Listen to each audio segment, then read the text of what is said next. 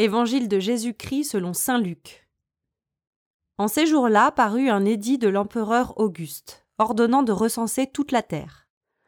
Ce premier recensement eut lieu lorsque Quirinius était gouverneur de Syrie.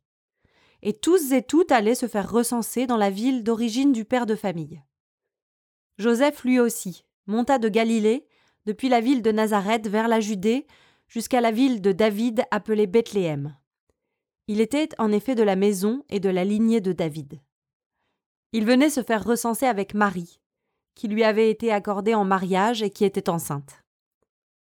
Or, pendant que le couple était là, le temps où elle devait enfanter fut accompli, et elle mit au monde son fils premier-né. Elle l'emmaillota et le coucha dans une mangeoire, car il n'y avait pas de place pour elle dans la salle commune. Dans la même région, il y avait des bergers qui vivaient dehors et passaient la nuit dans les champs pour garder leurs troupeaux. L'ange du Seigneur se présenta devant eux, et la gloire du Seigneur les enveloppa de sa lumière.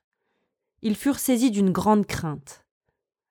Alors l'ange leur dit Ne craignez pas, car voici que je vous annonce une bonne nouvelle, qui sera une grande joie pour tout le peuple.